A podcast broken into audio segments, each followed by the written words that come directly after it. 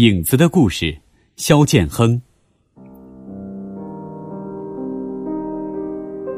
奇妙的无影灯。外科医生做手术，常常觉得影子在妨碍他们。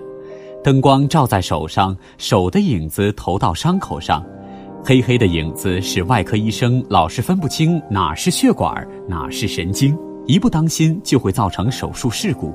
外科医生向工程师求救。老兄，请您给想想办法吧。工程师记起了这样的情景：房间里如果只有一盏灯，人就会投下一道又黑又浓的影子；如果有两盏位置不同的灯同时照着，人就会向两个方向投着两道淡淡的影子。这时，一盏灯产生的影子被另一盏灯的光冲淡了。工程师又记起，如果在一个四面装着很多灯的通明的房间里，人的影子就会更分散、更淡。有了，工程师在手术台上方装上更多的灯，排成一个大圆圈，让灯光从不同的方向射向外科医生的手。外科医生的手也向四面八方投出一圈极淡极淡的影子。这影子是这样的淡，就像完全消失了一样。假如你有机会到医院手术室去参观的话，你就会看见。每张手术台上方都挂着一盏大大的圆形的灯，现在你可以知道了，那就是奇妙的无影灯。月亮的影子帮助了历史学家。十二世纪末叶，俄罗斯伊戈尔王宫和波洛维茨人在顿河一带打过一场激烈的战争。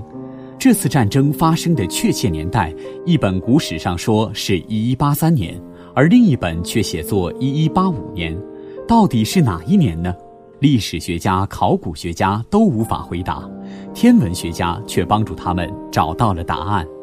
原来，天文学家在一首诗里发现了这样的描写：伊戈尔站在顿涅茨河畔，他看到自己的部队仿佛被黑暗笼罩，他抬头望那明亮的太阳。只见太阳变成了一弯月牙，月牙的两角中好像装着燃赤的炭。漆黑的天空中，星星开始一闪一闪，人们只感到头晕目眩。很清楚，这里描绘的是日食。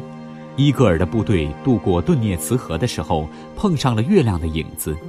日食是不会改变它的时间的，地球、月亮是按照铁一样的规律运转的。天文学家们不但能把未来看到日食的时间和地点推算出来，而且能把过去看到日食的时间和地点计算出来。他们算出，一一八五年五月一日下午三时二十五分，月球的影子刚好从顿涅茨河一带划过。这次战争肯定发生在一一八五年。月亮的影子曾使古代的人们感到恐怖，却帮助现代的人们解开许多重大的历史之谜。确定了这些重大历史事件发生的时间。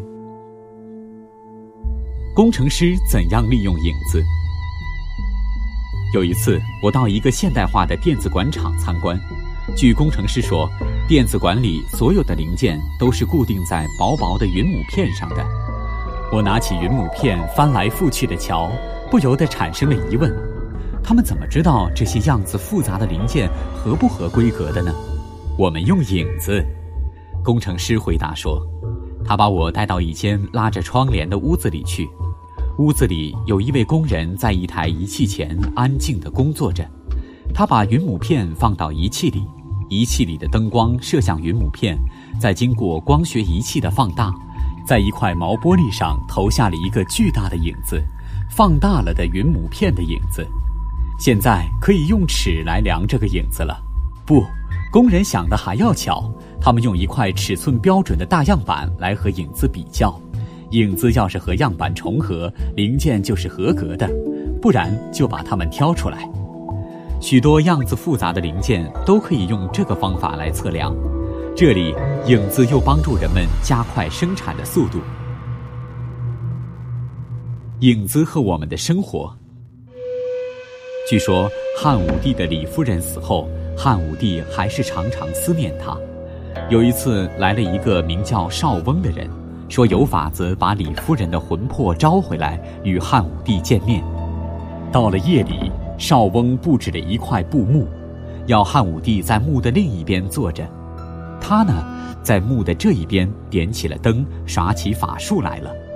隔了一会儿，嘿，汉武帝看见布幕上果然出现了一个人影，这影子就和李夫人的侧影一模一样。你以为那幕上出现的真是李夫人的魂魄吗？当然不是。假如你看过影子戏的话，你就会想到，少翁不过是捡了一个纸人，让他在蜡烛前面活动罢了。烛光照着纸人，纸人在布幕上投下了一个黑影。据说，从前在民间广为流传的影子戏就是这样发明的。影子戏由于形象明朗、黑白分明，产生了一种特殊的魅力。使人久久不能忘怀。随着科学的发展，人们还创造了一种更有魅力的影子戏——电影。这种活动的影子既会使我们欢笑，又会使我们流泪。它已经深深地进入了我们的生活，成了我们的形影不离的好朋友。影子帮助了天文学家。在南极探险家的口里，一直流行着一句话。我们对南极的了解还没有天文学家对月球的了解那样清楚。探险家的这种说法并不是故意夸大，因为万年的冰雪封住了南极的秘密，使科学家无法窥见南极大陆的真面目。可是天文学家呢，不但绘制了月球表面的详图，而且还量出了月球表面山峰的高度。天文学家是怎样知道月球上山峰高度的呢？他们依据的是影子，依据月球上山峰投出的影子量出了高度。用光学仪器可以测出月球山峰影子的长度，然后计算出这时光线是从什么角度射向山峰的，再用三角学就可以算出月球山峰的高度。离我们三十八万公里以外的影子，不但告诉了我们月球山峰的高度，而且还为我们披露了月球表面的具体情况。这使天文学家能为未来的宇宙航行家编绘出一幅详明的月球图。影子在这里产生了神奇的力量，它战胜了空间距离，成为我们手中的一个驯服工具，为我们忠实的服务。